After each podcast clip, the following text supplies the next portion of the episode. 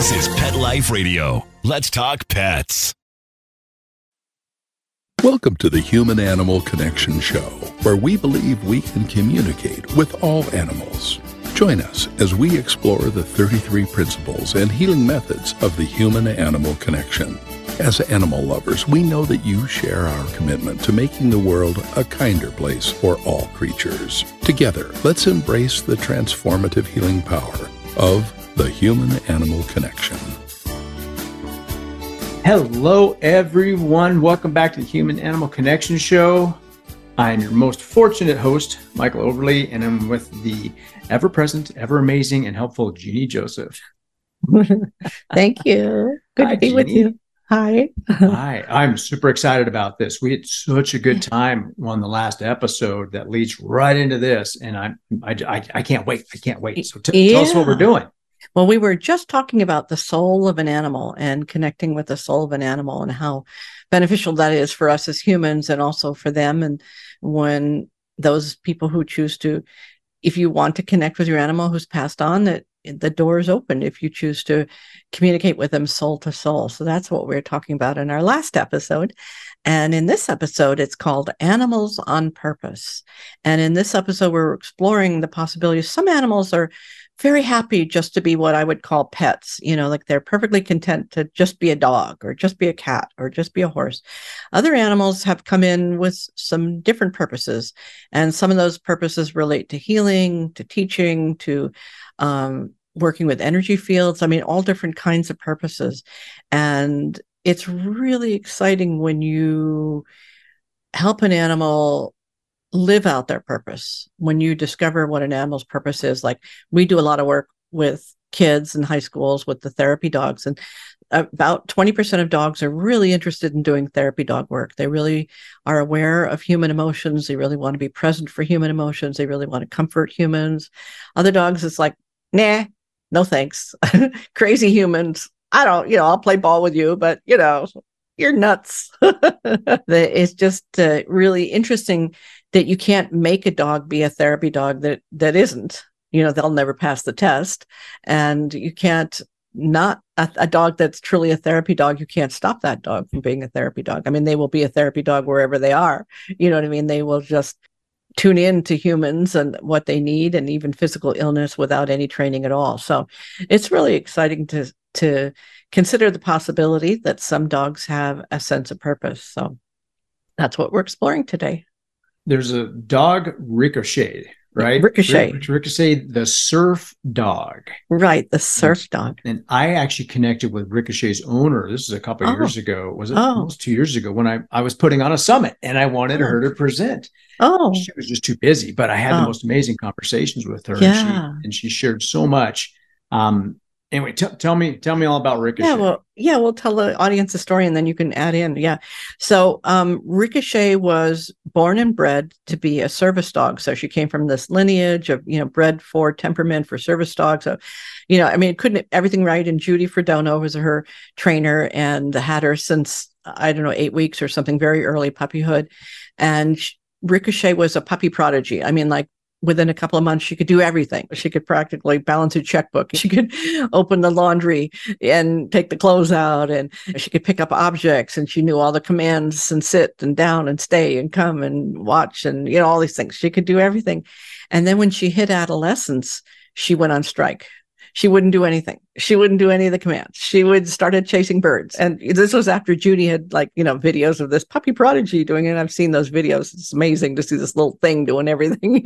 and she was like, all right, I got to give this dog away because her work is training service dogs. And this was not going to, this dog was not going to get through the testing process. And she was about to give him away and she, her away. And she had a little, I guess, a baby pool in your backyard, a little surfboard. And Ricochet, the dog, got on the surfboard and loved it. And that gave her an idea. And so she began taking Ricochet to the ocean and putting her on a real surfboard. And to cut, to make the long story short, she began helping paralyzed children do tandem surfing. So Ricochet and the child strapped to, you know, together on this board would go surfing in the ocean. And this was children who'd never been in the ocean, you know, whatever, whatever the stories was. I mean, it was like the highlight of their life to go surfing with Ricochet. And she raised thousands and thousands of dollars in the videos to help with rehabilitation with children. And she did it for adults too. And she was a very happy camper and she was never going to pass the service dog test, but she was in surface, you know, in the surf doing her service. And it's a beautiful story because, you know, her trainer with all good intentions had thought she had one plan in life. And what the, to her credit, recognized that Ricochet had a different plan and it was much more beautiful because she helped many more people. A service dog is going to change the life for one person, which is a beautiful thing. But this dog changed the life of many people and gave many people hope. Yeah. Oh yeah. She I know she had to change her her business model and everything things that she was offering. Yeah. And, and Judy shared a story with me that I'll, she started working with um, service members, right? Retired service members, veterans. Yeah. There was this time when um, this guy was just interested in in meeting um, Ricochet, and Ricochet just spent some quiet time with this guy and completely completely changed this man's outlook and perspective on his life. Wow. And she realized that her dog was actually a healer in this other way. Yes. Um, anyway, it was fantastic. And, and she's gone on to help, you know, so many other people, not just the kids, but veterans too. Yeah. So it's fantastic. Yeah. I've seen that so many times, you know, the right dog with the right veteran and everything changes because the dog has no judgment. The dog has no shoulds, what you should do, what you shouldn't do, or you know what you did wrong or anything like this the dog is just like your essence i love you. You know what did you call it? The Tao principle? What did you say? The un oh the irreducible essence. The irreducible essence. That's yeah, what the dogs that's what dogs see. One of the reasons why it's so amazing to be with animals like that those animals that are truly tuned in like that is that in fact that's one of the gifts that they give us is that they see us for who we really are. Not just you know the uh, you know diplomas on our wall or the car we drive or what you know whatever the house we live in. They see us for who we are as a being. And that's so rare in life. We so many people see us through our credentials or our outward personality or whatever it is how we show up at work. But these animals that are truly gifted in this way will and you could feel it when they look in your eyes. They just they see you you know? We had this one greyhound she was an older greyhound rescue from from greyhound racing and she was older and we'd take her to the classroom and she would just look at you and you would melt. I mean there's no way you could not melt when this dog just like and greyhounds these are sight hounds so they are very good at sight you know in fact some dogs don't understand why why is this dog staring at me? Well because it's a sight hound and they they really look at you so mochi would her name was mochi would just really look at you and melt you but after about 20 minutes she was done you know what i mean? Like because this was such a profound energy exchange that she was done and we would say to her handler you know go ahead go home because there's no point in in having mochi get overstressed or overtired because they they run out of steam too you know what i mean? But but it's so beautiful when you meet an animal and lulu has a little bit of that the dog that we're fostering. She has that ability to look at you and it's like oh my god you know something happens when when you really lock eyes with her and not all dogs want to do that. That's not what all dogs want to do because every dog has a different purpose. And when i do sessions with clients, sometimes clients, I won't talk about it unless they bring it up. But if they want to know what's my dog's purpose, and some dogs know, some dogs don't know, but sometimes it's really interesting what we hear, what what the dogs have planned, and sometimes it's very different from what the human thinks is is going to be the life with their dog, and they find out it's something very different. Yeah. Uh, uh, yeah. Pure potential, right? Yeah. Yeah. Yeah. So, you know, with our uh, human animal connection students we we um, help them with this thinking about purpose. And we have three questions that we ask them to think about. And the first question i'll ask you michael so you can be my student here. Uh-oh. so okay it's easy. It's just a feeling question if i was living in purpose how would i feel? Tranquil? Mm-hmm. yeah. Yeah at ease. and that, yeah Yeah. I mean, that's it. You know what I mean? It's because, like, and when we're not feeling peaceful and tranquil, and I'm talk, not talking about just a temporary interruption or something, but when we're feeling like sort of like in a life way unpeaceful and untranquil, that's a sign that we're feeling separated from our purpose, that we need to get reconnected with our purpose. Because when we are feeling connected to our purpose, there's a certain mm-hmm. tranquility that's priceless. It's beyond going to get a massage or something that's temporary. You know, it, it, it's really just like this feeling of, okay, I'm on track. I'm on I'm on track with my purpose. It has a certain quality of feeling. And we often are longing for that feeling because we're often not feeling it. We're not feeling that we're on track with our purpose. And it that kind of underlying malaise or that irritation that we feel when we're, you know, having to give our time to something that we don't really feel is about our purpose and can be very frustrating. If you're frustrated, it's a good sign because it means that your purpose is calling. you know, there's something that's saying to you, hey, there's something else for you, and this may not be it. So so that's our first question. If if I was living in purpose, how would I feel? And then the next question we ask is, which of my actions lead to feeling more of the experience of living in purpose? So now we're thinking in terms of action. So what actions lead you to feel like you're living more in purpose? When I start to um, feel overwhelmed, I realize that I'm doing too much. Mm-hmm. And mm-hmm. then I need to slow down because mm-hmm. um, I get caught up in whatever else is going on, and then I start to miss things.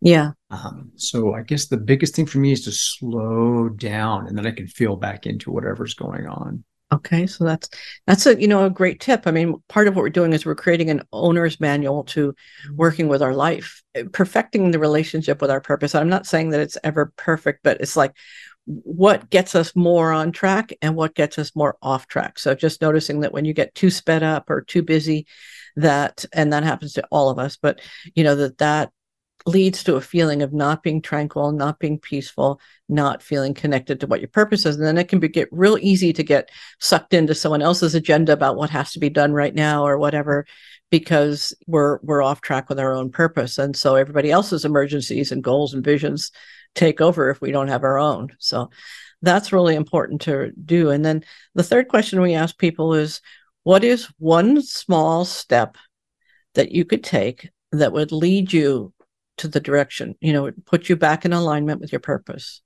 To stop and step back, take one mm-hmm. step back and change mm-hmm. my perspective on whatever it is. Because if, if it's right here, maybe I can't see it. but mm-hmm. if I, I step yeah. back, I can realize, oh, I, I really, really need to go over here, but I couldn't, I couldn't see that before. Yeah, exactly. You know, it just gives you a sense of perspective. And I think what's important about purpose is that we not turn purpose into some kind of big bully in the sky. You know what I mean? Like it's not something that we want to torture ourselves with.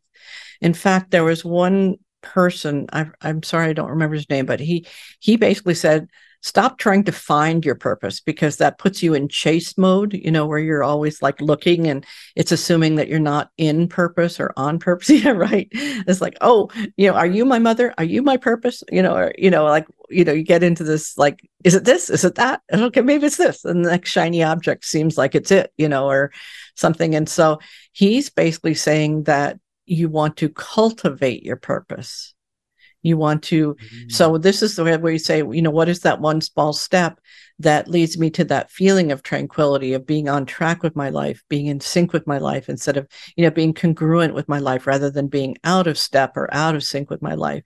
And so that i like the gentleness of that is that it, it helps us to think think more about letting our purpose emerge rather than chase it. So i think that's that's a good perspective and it's just fun to play with that. So maybe we should just go ahead and take a little break and let people just kind of think about that for a moment. Yeah, I'm going to go take a break and think about that. Yeah.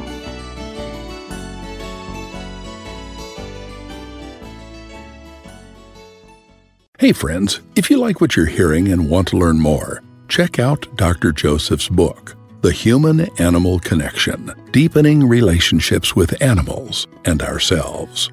Or visit the website thehumananimalconnection.org to book an online consultation.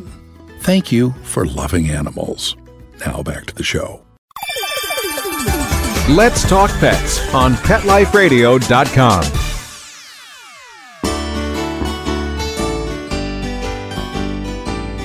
Hey, folks, welcome back. I, I'm so excited to continue this conversation because some of the things that you've mentioned, I'm like, I'm like yep, that was me. Yep, that was me. Yep, that was me. Oh, me too. Um, yeah. I, I've I've done so many things, and you know, I've I've chased that shiny object, and like, oh, maybe that's for me. Maybe that's for me.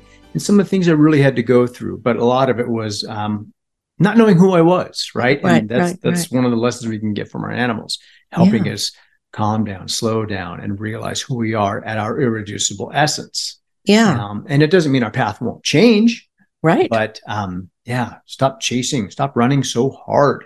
Yeah. I mean, there were so so many times in my life that I thought, okay, this is my purpose, you know, and I would drive hard as hard as I could and movie business and all this other stuff. And it, it, uh, I couldn't imagine life without being in the movie business. You know, I couldn't imagine life without living in New York City in Manhattan, which is where I lived. I, and then all of a sudden I didn't. I lived in Hawaii and it was like, I mean, I was still in the movie business in Hawaii, but after a time it was like, movie business why? You know you know it's just like it was like it just ran its course you know what i mean? I mean of course i'm simplifying but the point being is that i i had what i thought was my purpose and i chased it really hard and it was good and it was painful and it was all the things that it was. So it's not a mistake. It was part of my growth and development and all of that. But now i i feel like i have a much better sense and but even with the animals i wasn't sure for years. I was like i know it's animals. I just don't know what it is with animals. I i know i love them. I know i want to help them but i don't know what i, I don't know how I, how can i make a living it? How blah, blah, blah, blah, you know? It was it's it's not easy. It's not easy but i have to say that it is easier. And that's the thing that, that i want to say about purpose. Is not it's not a final destination. It's not like you know you get your harvard degree and it's done. It's like you're going to be in this process your entire lives. I'll say it in plural. It's a process of being moving orienting more towards purpose or what is meaningful or true for you and away from what is superficial and not true for you. And that doesn't mean that we won't take wrong turns or sidetracks or we'll veer from the path. All that's going to happen because that's the human experience. But when we see ourselves veering too far we need to do a course correction. And that course correction is one of those three questions. It's if I was living my purpose, how would I feel? Which of my actions lead to feeling more the experience of living in purpose? And what is one small step I could take that leads me back towards my purpose? And then it's not it's it's a huge question if you're starting from zero sense of purpose. You can't get from zero to 100. You got to get from zero to 1.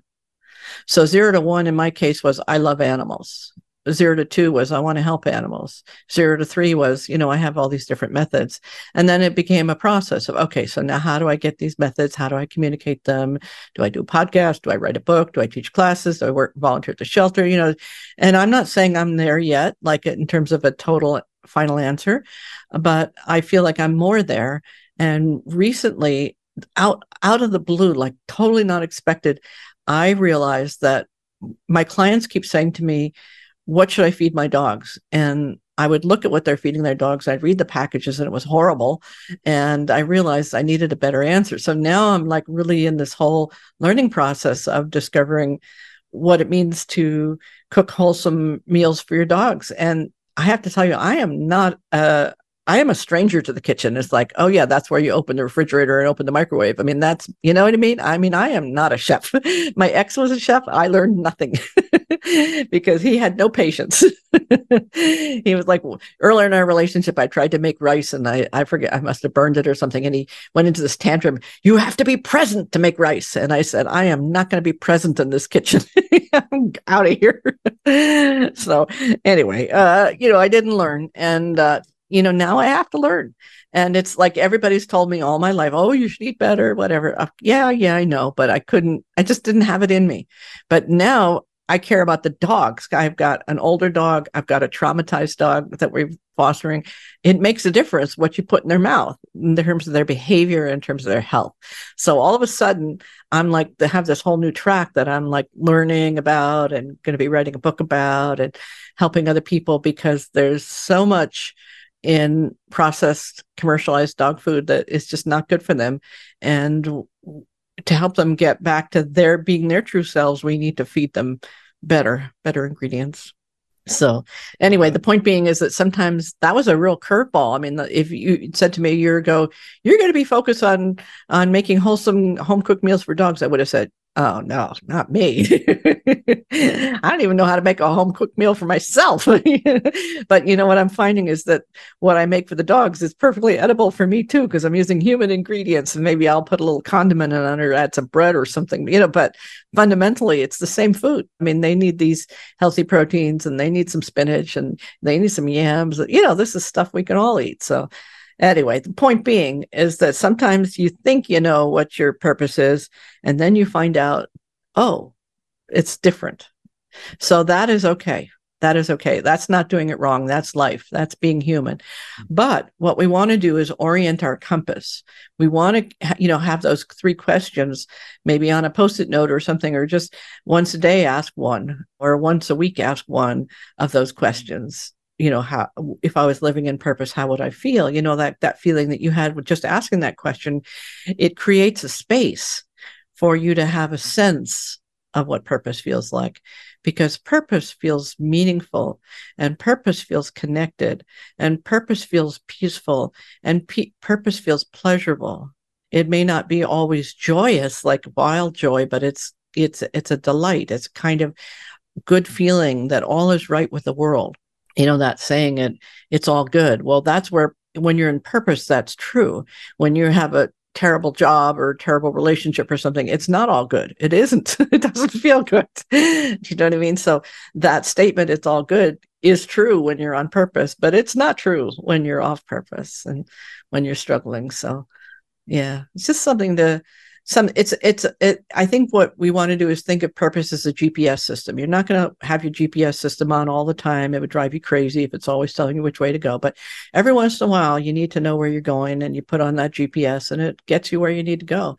So it's the same thing as developing our personal gps system or what i call you know orienting to your north star is what is it that causes me to feel tranquil? What is it causes me to slow down? What is it that causes me to not let other people's agenda or shiny objects pull my energy, pull me away from my path? And that really is how we can have a really beautiful and balanced life. And that's what the animals do. And that's what they want for us. And that's what they want for themselves. What specifically are the animals trying to teach us? So I think what they want from us is for us to be ourselves and when we get out of the human doing and into the human being and being ourselves, then we are orienting towards our purpose. The purpose will find you. Do you know what I mean? Like, like all of a sudden, this home cooked meal thing. It's like I wasn't looking for it. I didn't think I could do it or understood it, or but I'm learning. And so, by being open to it, by just caring about, I want to understand why Lulu is so scared this dog that we're fostering. You know, why is it that when a truck goes by, she has to go into her Godzilla routine? You know, what is it? And what might it be in terms of what is she missing on a nutrient level that could support her feeling of safety? Because she clearly has a sense of safety now with us and in the house. And and but it's like, why is it so deeply disrupted by something coming by. And maybe I need to give her a stronger foundation on the nutritional level so that she can support her well being. Like right now, when we meditate, when it's time to meditate, we, will just say, You want to do some energy work now? And boom, she goes and sits on the couch in her spot, ready, and she's out. She's just in her in her peaceful mode. And you know, I mean, like so she's clearly experiencing some peace, but there's a level that hasn't been changing enough. I mean, it's all it's been about two months of fostering, I think, or maybe a little less. But anyway, it's, eh, you know, like I have to like find out what else it is that could really help her because although all my energy and healing techniques have worked wonders, there is um, still more to do. And this is where I'm, so I wasn't motivated to discover how to eat healthy for myself, in spite of every doctor telling me I should and every friend telling me I should. Never did anything. I do it for a week. I mean, yeah, this is good, but I'm not. I don't have the patience, you know. But but I need to do it for her, and so this is being true to that in myself. My desire to help her is what's going to help not only me but her but others who are going to read this book someday if i get it done i'm working on it I, I teach around some of these things as well how how do you get back to actually remembering who you are and finding that place? And mm-hmm. I think I, you know, I, I know the dogs can help us get there. Yeah, well, they are still connected to their na- their nature, that essential part of themselves. Unless they've been terribly traumatized, then they need to get reconnected. But dogs um, who haven't been, or, and when I say dogs, I mean all animals: horses, birds, cats. You know, they they are themselves, and that's what they show us. Is you know, the dog doesn't want to be a parrot, the parrot doesn't want to be an elephant, the giraffe doesn't want to be a mouse.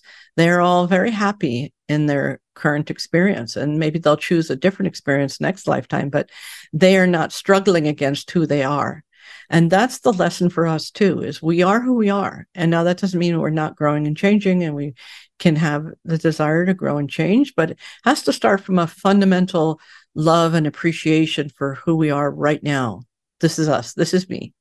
This is me. Not perfect but i don't know. Maybe some people would say we're perfect. I i, I don't find that very helpful to say you know i'm perfect because we we are growing and evolving beings and we just have to grow from a certain self-acceptance not from a should not from a i'm broken i have to fix myself perspective but just from a point of view of i recognize that there are parts of me that are afraid or tense or scared or whatever it is or angry or they're there so those are parts of me that are still growing and need to experience deeper levels of safety and trust no matter what other people are doing or not doing I love that. Yeah, acceptance yeah. is such such an important part, and I think we have such a hard time actually doing it. We want right. we want to think that oh, I, have accepted that.